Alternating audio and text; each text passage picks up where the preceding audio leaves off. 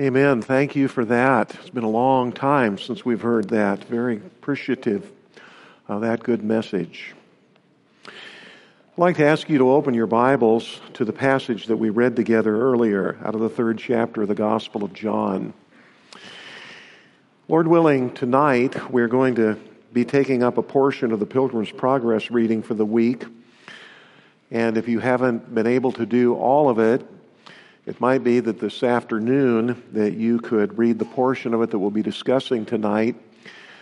And that portion will start with Christian and hopeful taking this little meandering path out into what Bunyan refers to as bypath meadow.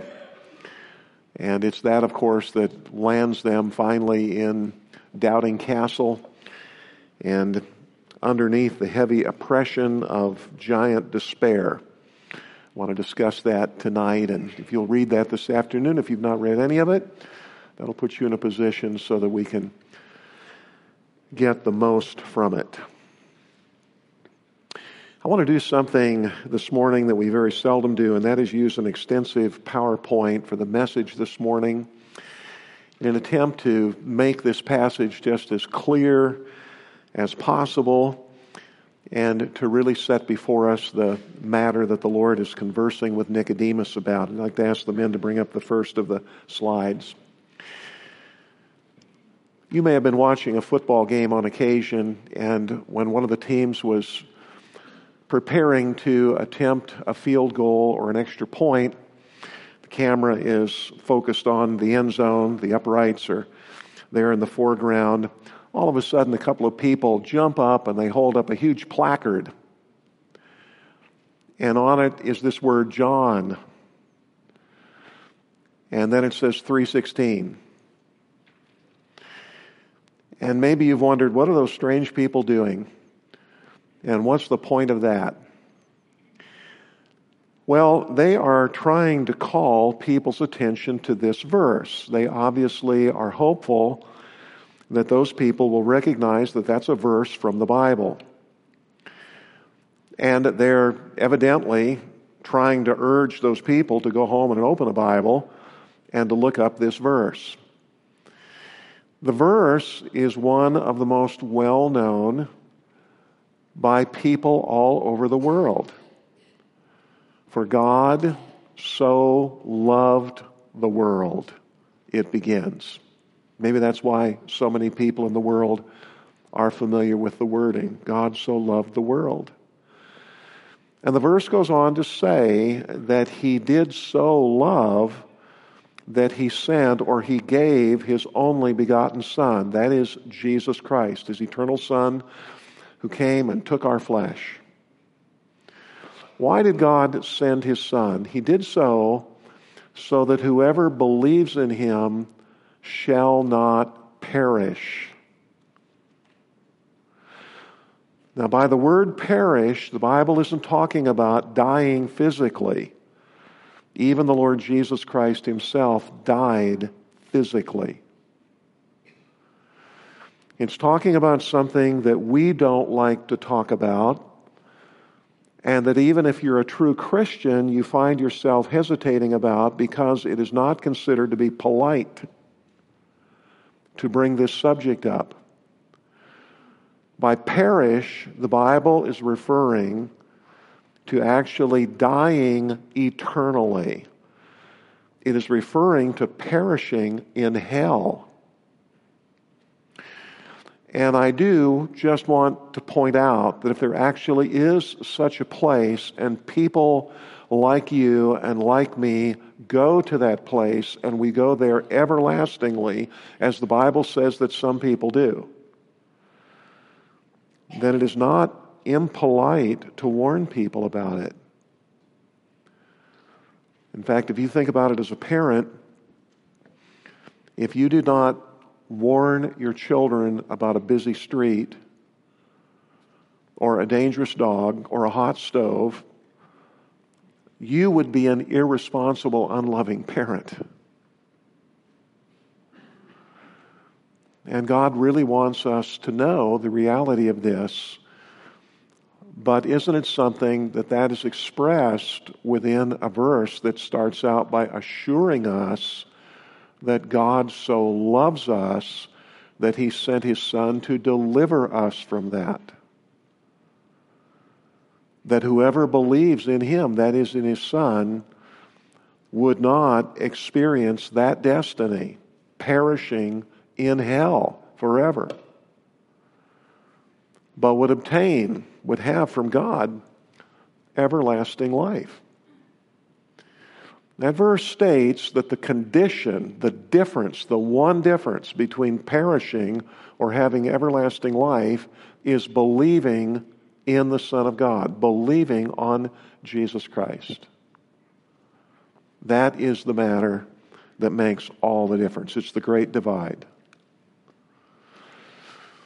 Now, what many people are not aware of, but which I'm sure that the people who hold up placards like that in end zones are hoping, is that if folks will look that verse up, that they will notice that it occurs embedded in a conversation. And it's the conversation that we read together this morning. Now, there are many, many things that even Jesus himself said when he was on earth that God has not seen fit to record in the Bible.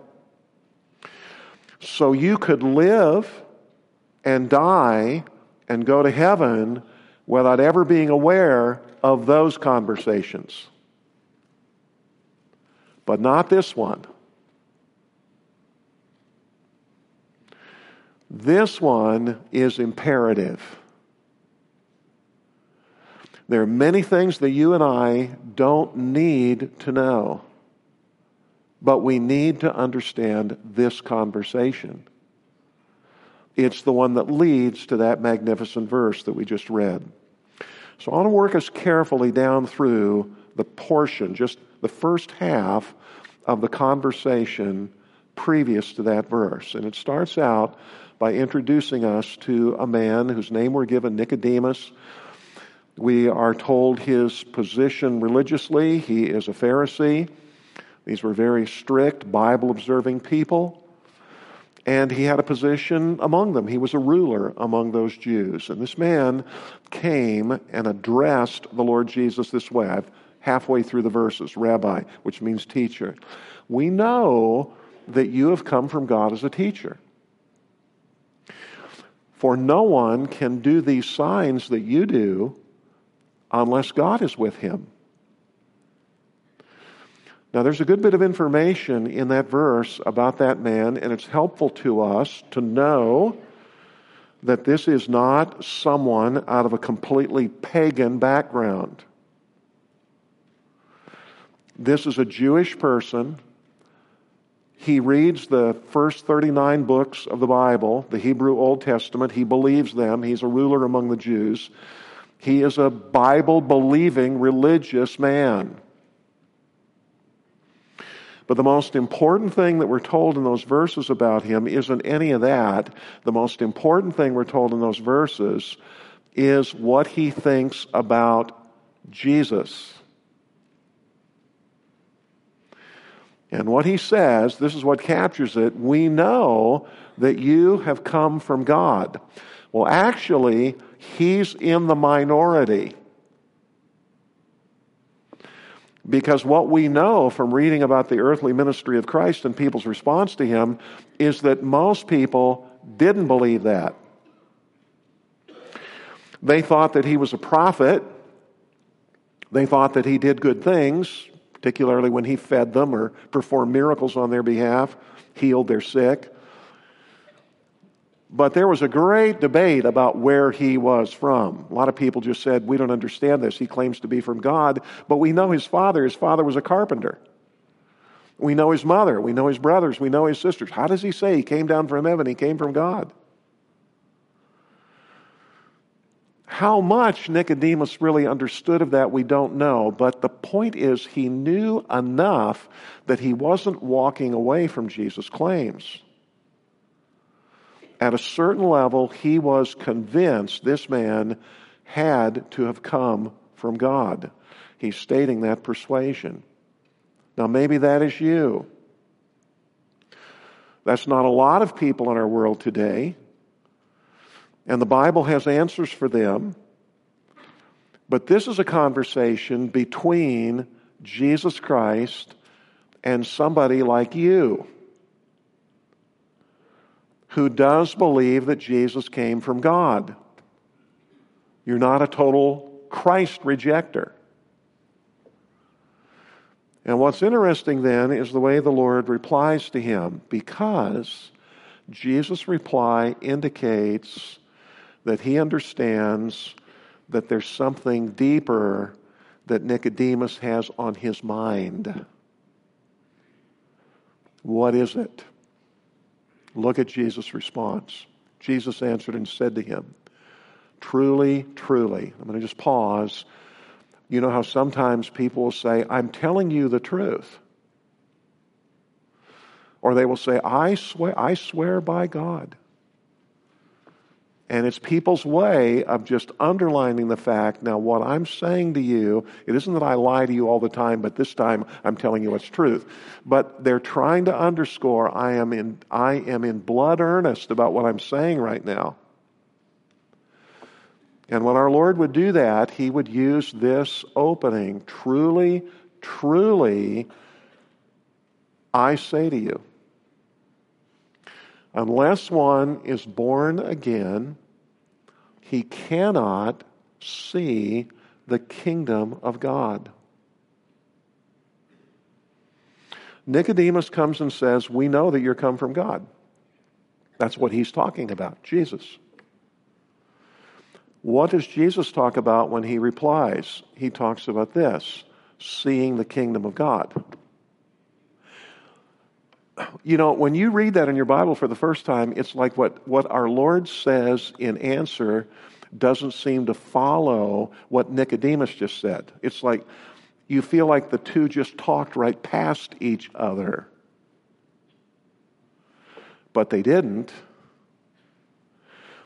Because, folks, what is happening here is that Jesus Christ is responding to what he knows is really on Nicodemus' mind.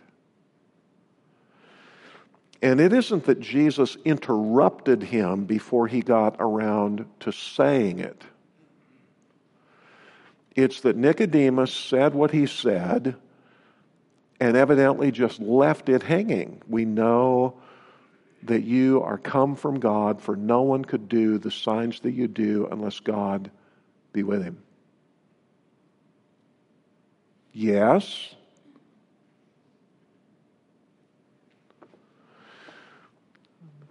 Folks, the Bible says in that passage that we read earlier that Nicodemus came at night. And he evidently came at night because he did not want to be seen seeking Jesus out. Jesus was rejected by the Pharisees for the most part and rejected by the rulers of the Jews. Nicodemus is definitely in the minority among his peers. And he's not confident about being seen in broad daylight with Jesus. But he has sought him out by night, not just in order to say to him, We know you came from God, but because he has something underneath on his mind that really is disturbing him, but he hasn't said it. And Jesus knows exactly what it is. It's this matter of how you can be certain that you will see the kingdom of God when you die. And there are a lot of people, there are a lot of people in this country that are just like this man. They are not utterly pagan people who don't believe the Bible and don't believe there's a God, and they certainly don't believe that Jesus is the Son of God. The actuality is they do believe those things. They believe the Bible is a religious book, it came from God. They believe that Jesus Christ in some way has something to do with salvation and heaven, but they don't know exactly how it all fits together. And they never ask anybody. In many cases, they just keep going to church, like Nicodemus probably went to the temple and perhaps to a synagogue again and again and again. But there's this nagging something in him about this issue, seeing the kingdom of God. And the ministry of Jesus Christ has really prompted him to begin to give serious attention to that question and its answer. And you may be in our service today because something or someone has really caused you to begin to think about that far more deeply than you've ever done before. What the Lord is saying is there's a condition. And that nobody makes it apart from meeting that condition. What is that condition? Unless, unless one is born again, he can't. Unless one is born again, he cannot even see it. Can you imagine the horror now that many, many people experience when they die? That they go right on into eternity, and there is this glorious, majestic, wonderful kingdom of God where all is peace and love, and they don't even ever see it. They just perish.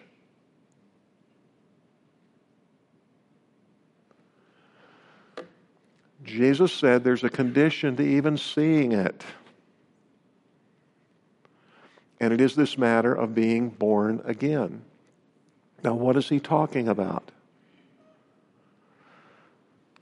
Well, you understand, I think, what he's talking about if you follow the rest of the conversation. Because what is very informative, it's enlightening, is what Nicodemus thinks Jesus is talking about. Nicodemus said to him, How can a man be born when he's old? He cannot enter a second time into his mother's womb and be born, can he? And, folks, the thing that is so helpful about that is it is apparent that Nicodemus is understanding the Lord to be talking literally. He's understanding that this is not a figure of speech, born again.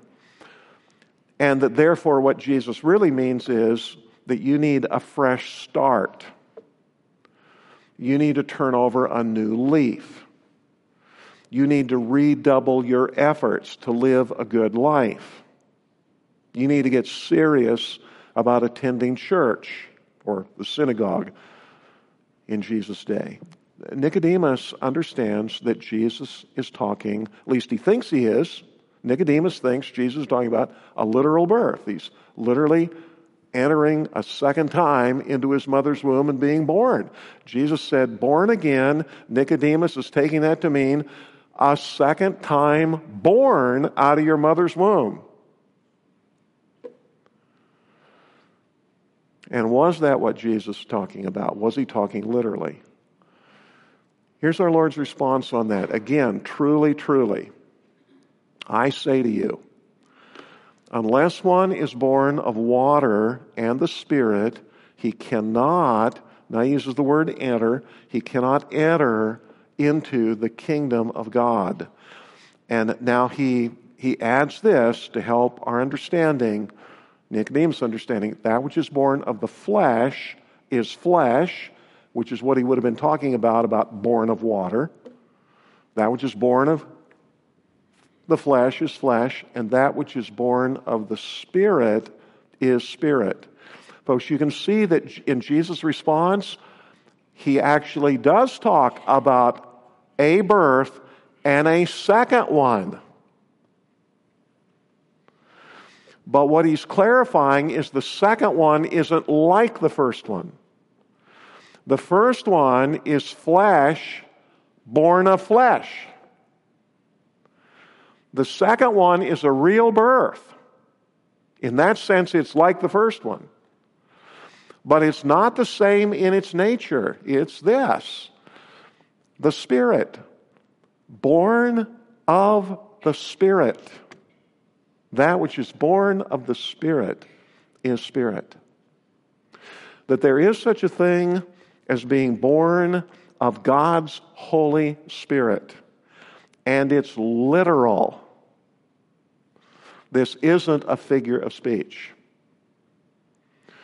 And you know, the Lord knew that not only Nicodemus, but lots of people who hear about that are, are, are going to be caused to stumble over it. That's why the Lord immediately says, Don't be amazed about this now. Don't take this as being foolishness. Like, who could believe that? Every time I come to this, I think of an experience that I had many, many years ago when I was visiting some of our missionaries. I forget which ones, but my flights were routed through London. And so I was there for a day or two. I may have actually scheduled in a couple of extra days so that I could visit some church history sites. But one of the evenings that I was there, I was in a great large square in London called Leicester Square like a huge, huge park. And it's sort of a custom that anybody who has something to say is given the liberty, essentially, by everybody who lives there and by visitors to get up on a soapbox or a ladder or stand on a railing or something, and he can just start talking right out loud. And if anybody wants to gather around and listen to him, he can do it. And it's all right, it's lawful to do it. So I was going through the square and I heard this loud, booming voice. And I looked around and there was a tall man several rungs up on a step ladder. And as I drew nearer, I recognized that what he was doing was preaching the Bible. And he was preaching this and there was a little crowd of people, a couple of dozen people or so, standing in front of him. Sometimes people would leave and other people would come, but it was a pretty constant group of 25, 30 people. And I was coming from behind him, so to try to stay inconspicuous but not join the crowd, I just kind of drifted off toward the side. So he's like here and they're there, and I can watch their faces. And there were a few people every once in a while that would kind of laugh and they they just kind of heckle him a little bit. But finally, there was a group of them, and they sort of peeled off together, and some of them were just shaking their heads. And it was that. It was like, who can believe that? And Jesus knew that that would be our reaction when he started talking about a second literal birth, and it's by the Holy Spirit. And I just want to encourage anyone listening to this today not to walk away. And don't shake your head like, who can accept that? The Lord really does want us to understand this. He wants us to accept it because it is the condition. Unless this takes place, you cannot see God's kingdom. And so, what the Lord does is use an illustration. Let's read it. He said, Let's take the wind. The wind blows where it wishes and you hear the sound of it, but do not know where it comes from. and that's true. None of us know the ultimate source of the wind.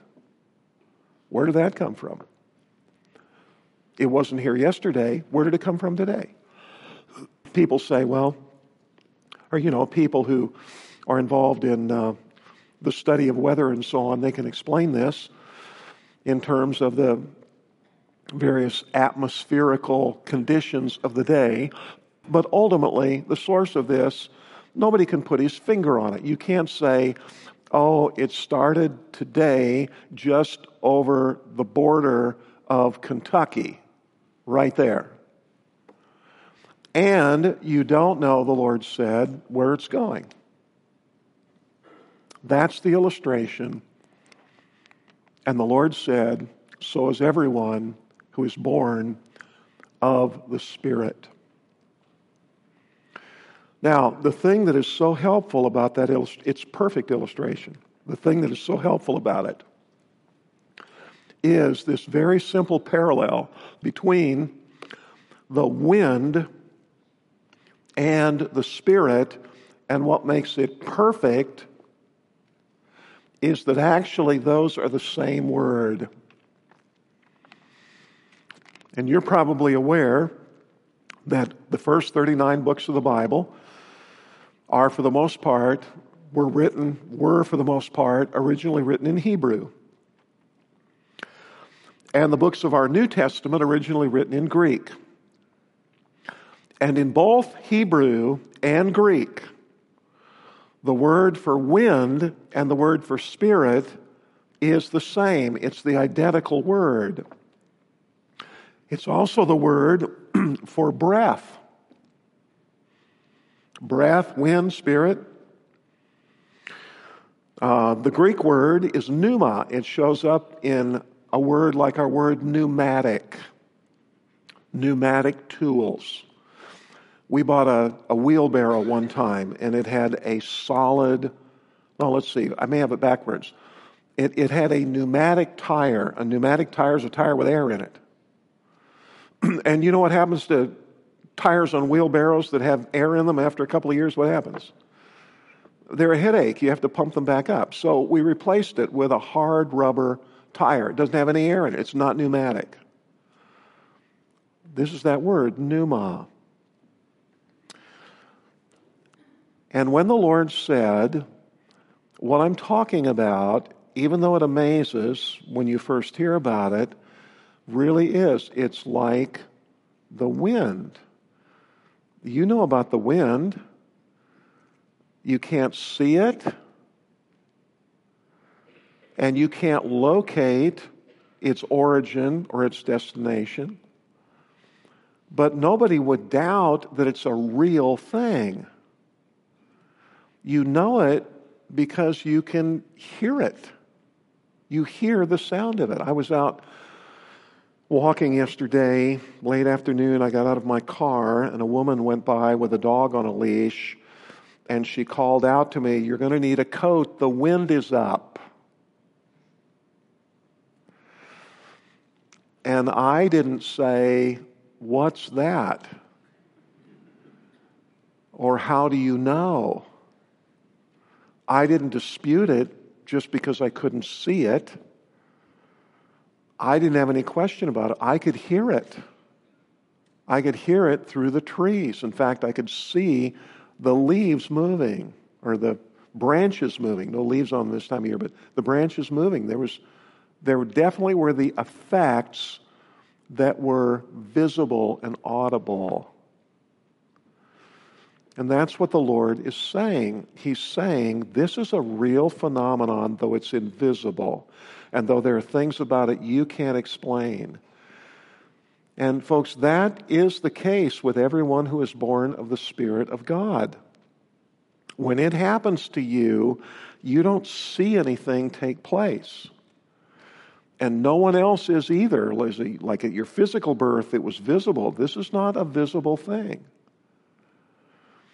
But it is literal, it is actual, it is experiential. It's not just on paper. It's not just a thing in God's mind about you. It's something you experience. You experience a birth. But it is birth by the Spirit of God. And it's what makes you now a member of God's family. You're a member of a human family, but until this happens, you are not a member of God's family. You're not a child of God. It is birth that makes us a child of God, birth by the Spirit of God. Now, I want to take us back to our verse.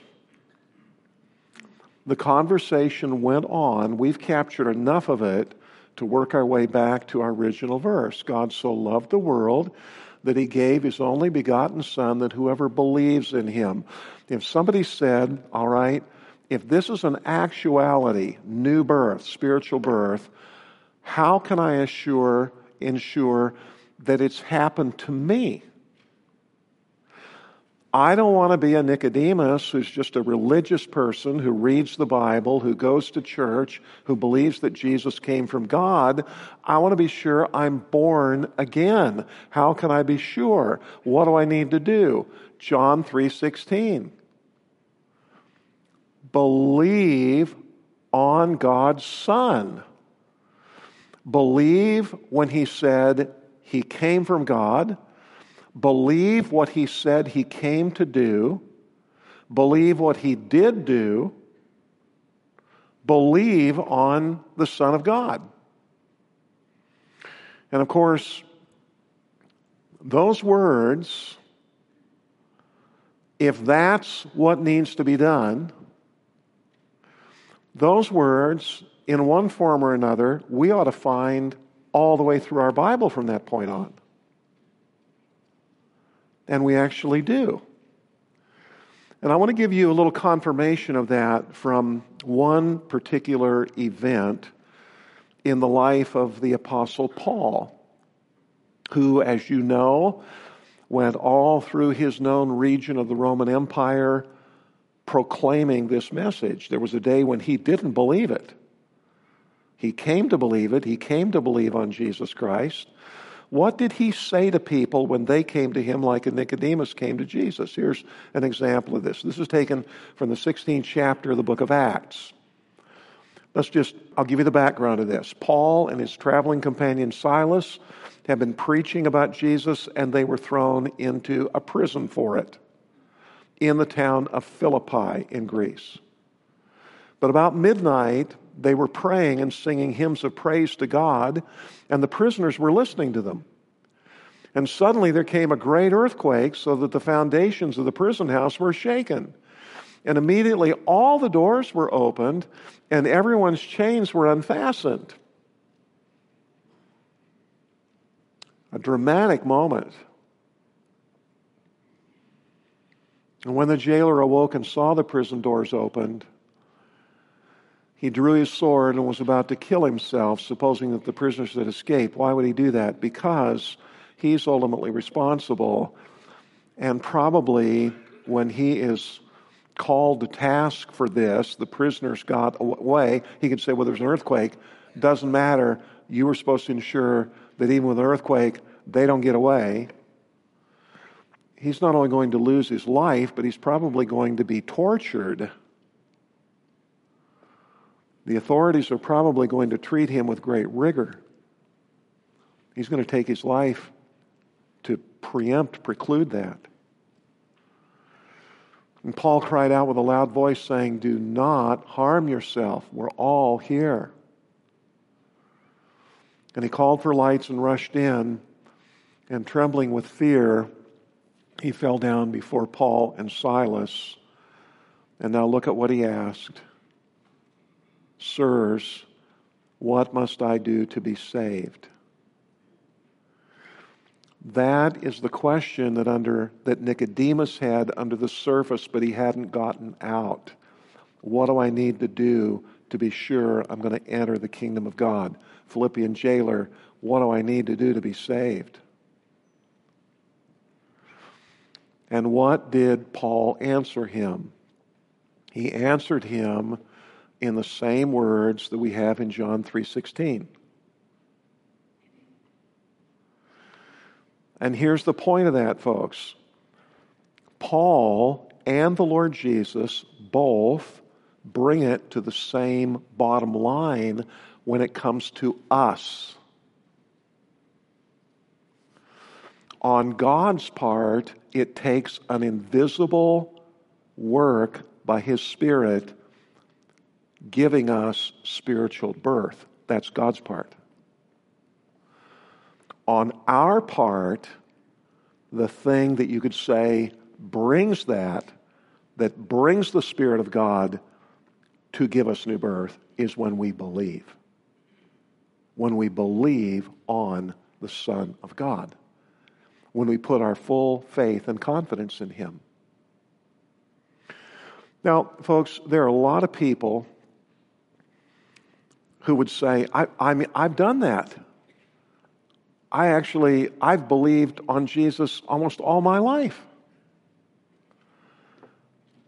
And yet I still, a sermon like this, a passage like that, still leaves me with some uneasiness. All right, I want at this point in the message to take us to the two things that really get in the way and that often mean that our belief is defective. And the Bible teaches that there is such a thing as a defective faith. It's not a saving faith, it stops short of what faith really is. What is faith? Faith is full trust and confidence.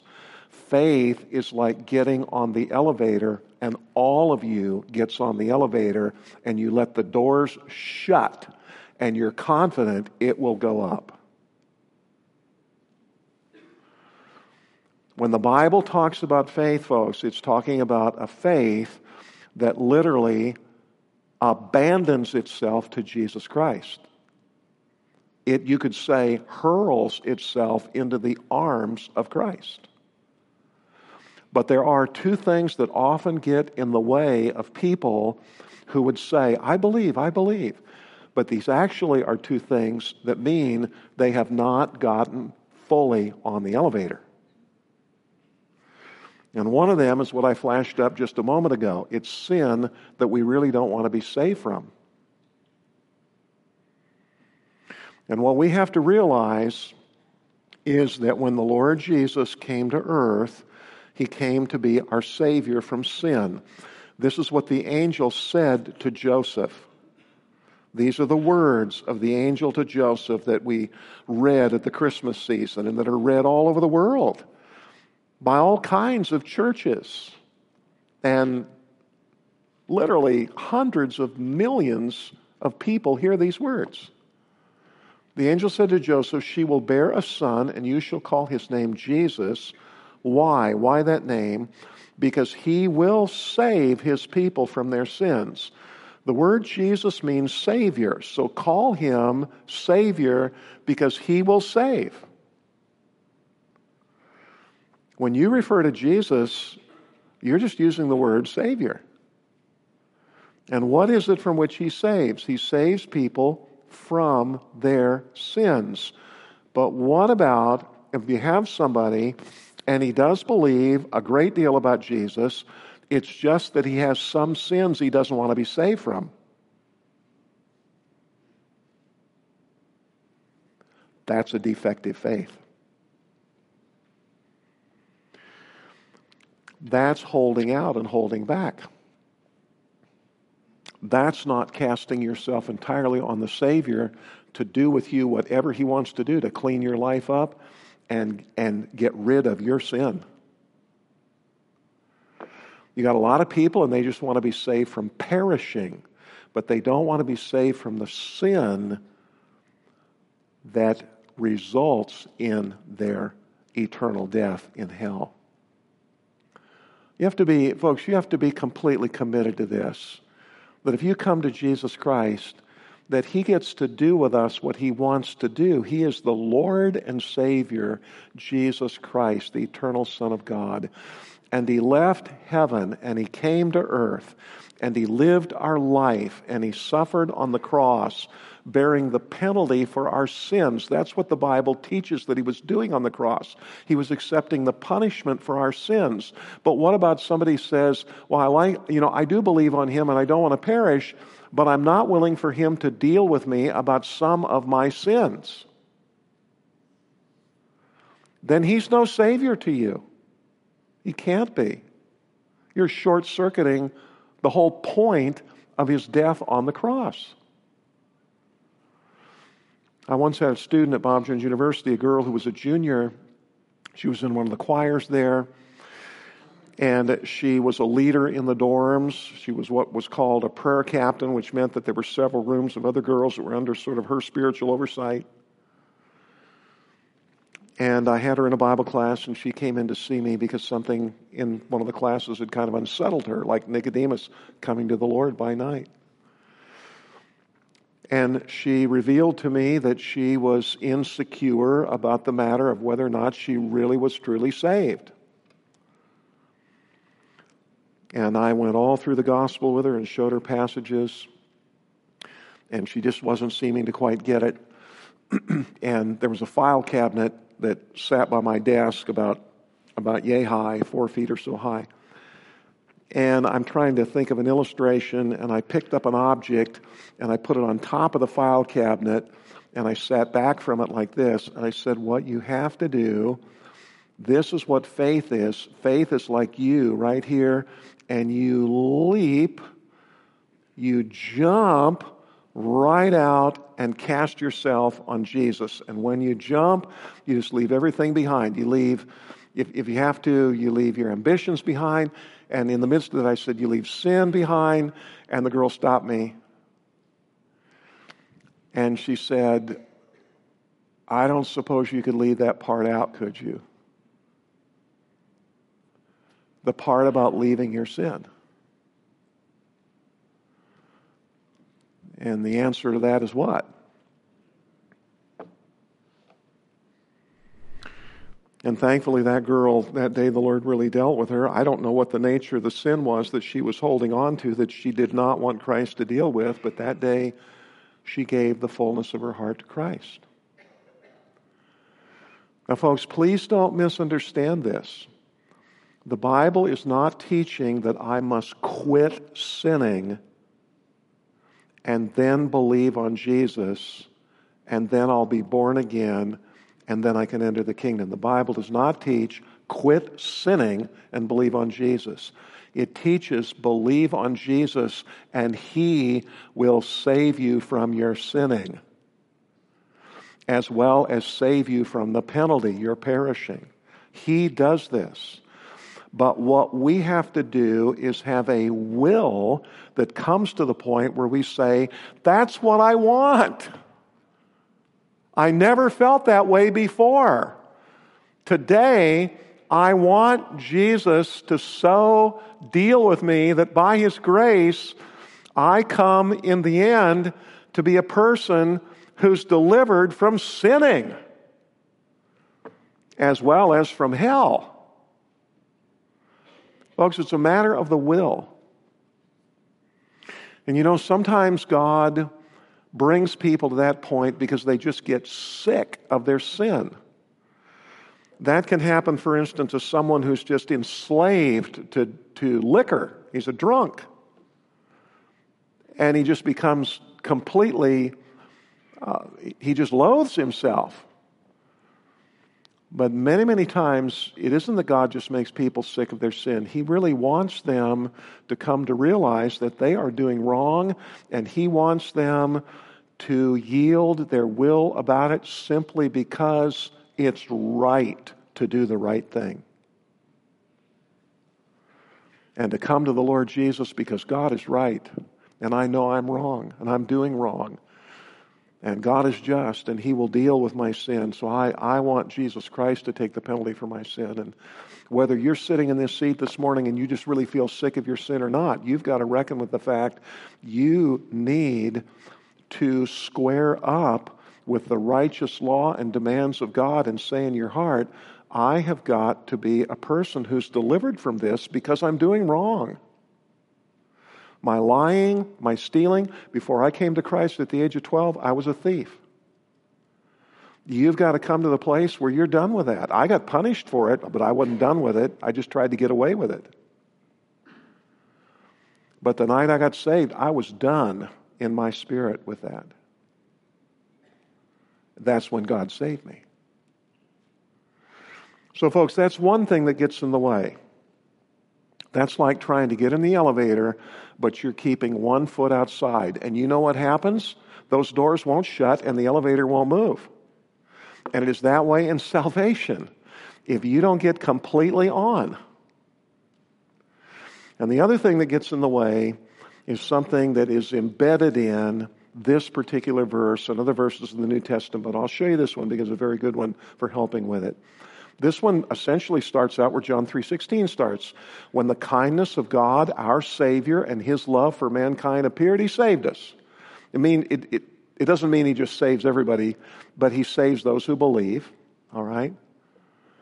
But not on the basis of deeds which we've done in righteousness. And that is the other thing that gets in people's way.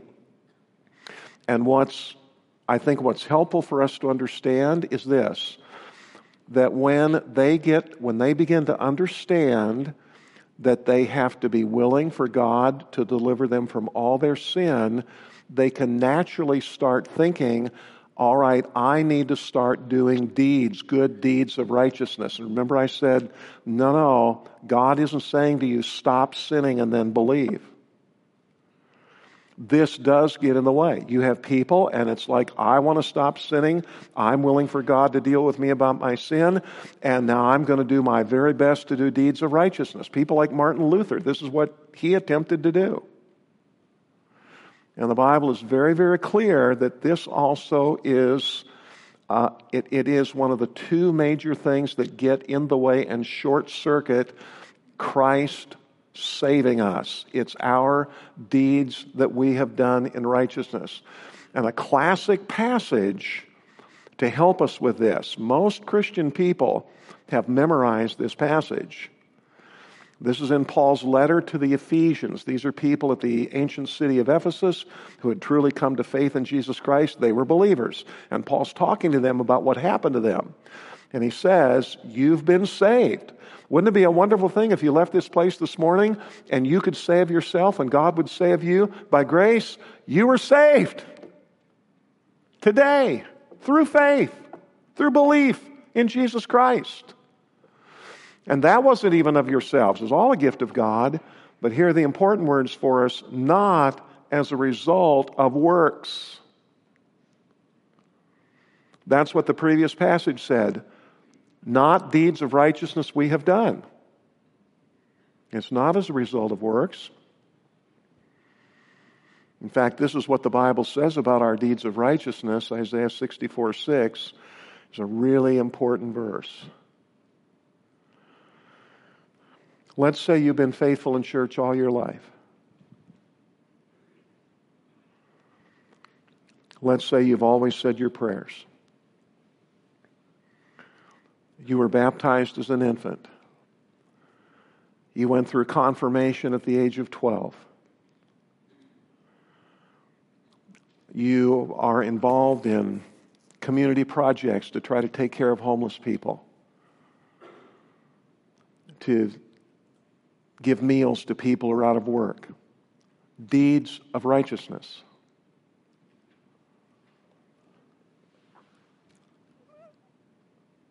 From God's viewpoint, it's not that He is unappreciative of good you do. But if you're talking about good that you might try to offer to Him, so he would receive you into his presence forever in heaven, God has to say to us, those are actually like filthy rags. And you know what, folks? That just, on one level, I can really understand that. If my hands are soiled, and I pick up something that is spotless and pristine in its cleanliness. And I take that and I even try to do something good for somebody else, you know, wash their face off with it. My dirty hands soiled that cloth. That's the way with everything we do as sinners when it comes to the sight of God and the acceptance of God. We soil everything we touch because we are sinful people. That's why the Bible says this has all got to be cleansed by the blood of Christ. And so when it comes to those deeds, God says, No, this is what He says my salvation is a total gift. When my wife was talking with the older man, a pastor, a Christian leader who led her to Christ, she, was, she just was having real trouble getting this. And finally, he took, I think, a penny and wrapped it up in a little piece of paper and held it out to her and said, Look, here's a present. What would you have to do to have it? And she's just sitting there like, This is too good to be true. I mean, it's too simple to be true. And he just keeps pressing her. And finally, she just says, Take it. And he says, That's right. That is it. That is the whole salvation. It's a gift from God, and it's not of works, because look at the end of that first verse, folks. So nobody will boast. There's not going to be anybody in heaven who thinks of himself as any better than anybody who perished and went to hell. People are not going to be walking around in heaven saying, you know, I could have gone to hell, but I was a lot, I, I did a lot more works than those people who went to hell. No, no, nobody's going to boast in heaven. Their whole boast is going to be in Christ. Christ did it all. It has to be all Christ. It's a gift from God. Praise God. That's why God gets all the glory. But, dear people, these are the two things that get in the way. And for many of us who were raised in Christian homes, like I was raised in a Christian home, it's one of these two things that keeps the elevator doors from closing and the elevator from working and taking you up. You're standing looking at it. If somebody said, Do you believe in the elevator? You'd say, Sure. Do you believe that elevator will take people up? You say, Sure. You've noticed a lot of other people in the church, and most you, you have no question about it. They're Christians, they're saved. But you're standing there, you believe on one level. But when you hear a sermon like this and you really begin to think about the issue, am I now, am I really a child of God? The answer then is you'd have to be born again. What would I have to do to be born again? You'd have to really believe. Well, I have believed. But did you believe with one foot outside the elevator door? If you try even to put, you know, have one foot in, I'm a Christian, but you don't want God to really deal with you about your sin, or I'm a Christian and you don't really want to accept the position of being, like John Wesley said, amazing grace that saved a what? A wretch like me. You don't want to be a wretch. You don't want to be a wretch in your own eyes. You don't want to be a wretch in anybody else's eyes. You don't want to admit that. You want everybody to think in terms of how good you are how, how uh, honorable you are, how good your social manners are, your social graces, how intelligent you are, how gifted you are. Forget all that. Take God's side against yourself. God says you're a poor, unworthy, wretched, miserable sinner and you're going to perish. You need Christ, Christ alone. And if you will put both feet all your sin and all of your self righteousness and cast it all on Christ, the doors will close. And the Spirit of God will do the miracle. And you will be born again. And you won't perish.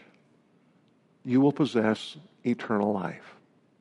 Would you bow your heads with me, please, in prayer this morning?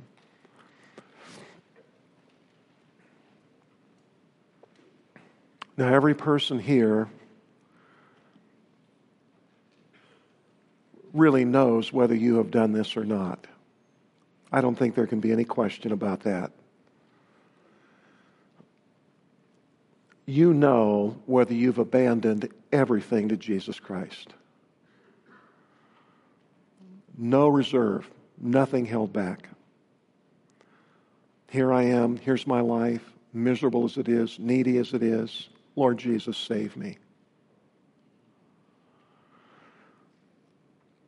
If that has not been your spirit, if this has not characterized your life, then it's highly doubtful that you ever have experienced the new birth because there was never a beginning to this. There was never a beginning point at which you had this spirit, and with this spirit, you cast yourself on the Lord. Have you done that? Are you born again? one of the clearest evidences of that is just like the wind, you can hear the sound. And the Bible is so clear that there are evidences that start to show up in people's lives. So you'll know. We're going to pray together, and then just in a moment, we're going to sing together. When we sing, it's going to be important that those words are clear to us and that we find in our hearts that it's exactly what we want to say because it's true about me, true about you. But as we pray together right now, would you do this? Would you please ask the Lord that if you are not truly born again, that He would help you to realize it? Are you willing to do that?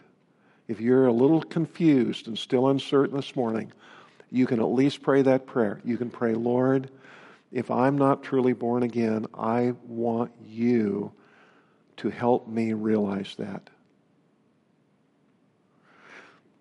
And if you are clear this morning that you need to be born again, then what does God want you to do right now this morning? What's He want you to do? He wants you to believe on the Lord Jesus Christ. I could put it this way with both your feet. He wants you to cast yourself entirely into the care of the Lord Jesus Christ, to be your Savior. Let's pray together. Heavenly Father, we pray today and ask that you truly would help every person in this room and every person who is watching or listening to this to truly recognize himself or herself and to know whether or not he or whether she is truly born again. Would you please help each of us to know? And then, our Father, we pray for any of those who realize that they have never been born of the Spirit. Gracious Lord, would you help them today to be willing to be saved from all their sin and to be willing to admit that all of their goodness is all soiled in your presence and help them to believe entirely on Jesus Christ, we pray. And we ask this in his precious name. Amen. The number we're going to sing together is like John 3:16, one of the most familiar hymns known to people all over the world. It's 247 in our hymn book, Amazing Grace.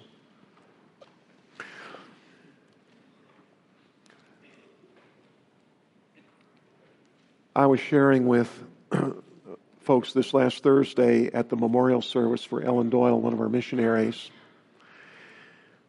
that many people who know the words of this song and they know the tune misunderstand what Newton was talking about when he talked about amazing grace that saved a wretch like me.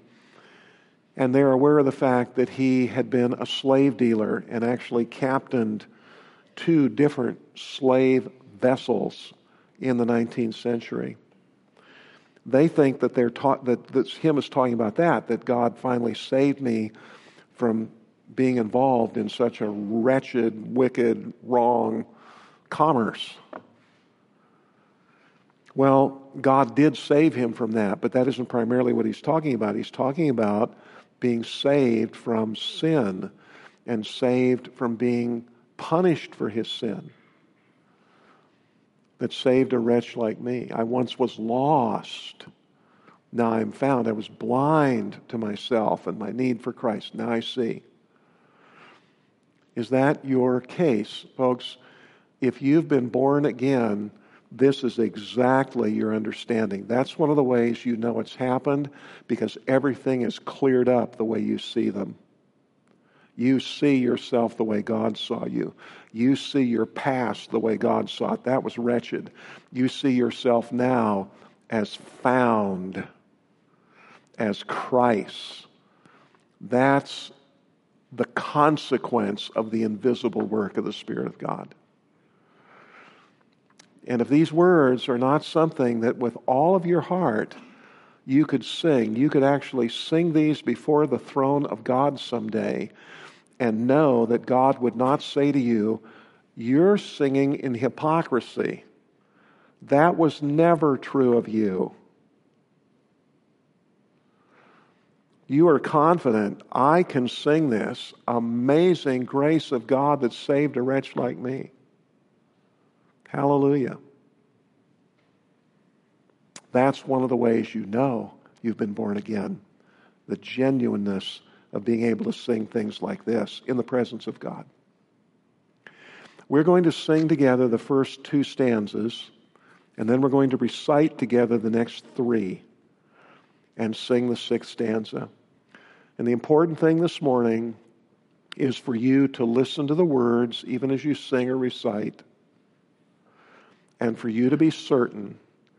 And if you're not, even as we sing right now, in your heart, Cast yourself in belief on Christ. Do it right there in your seat. Do it now, this morning, this hour, this minute.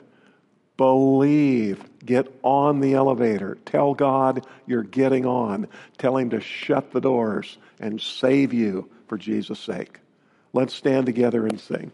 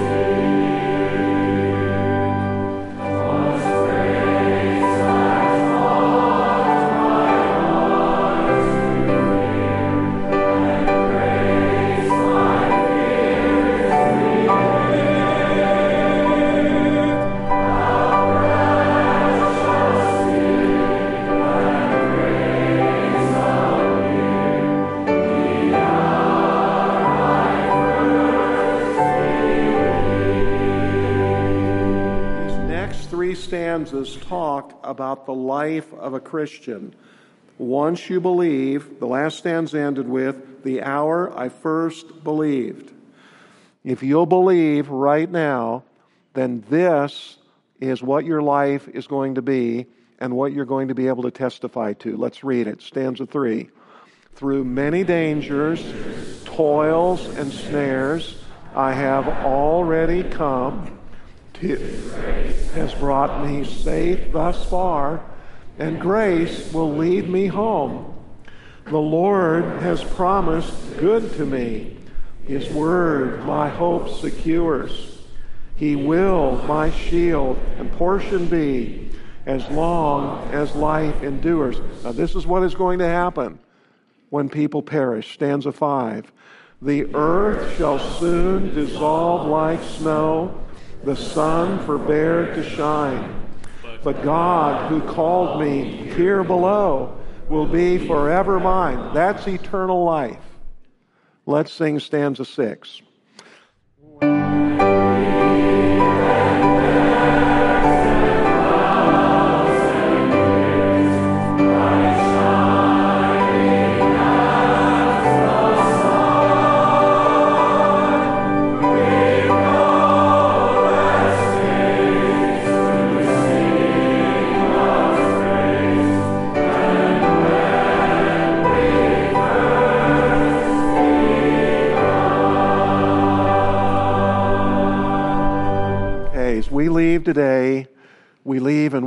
Three states. One, we leave as people who are born again, and we know we are. Two, we leave as people who heard this message, and we still have some question. If that's the case with you, would you please talk to someone? Talk to a person who invited you today. Talk to one of the men at the door who have a little package with gospel material. Talk to me after the service. Talk to someone. Let's follow up. Let's get help. Or you leave today as someone and you're just shaking your head like that can't be. I don't believe it and I don't want to hear it. My friend, you're lost.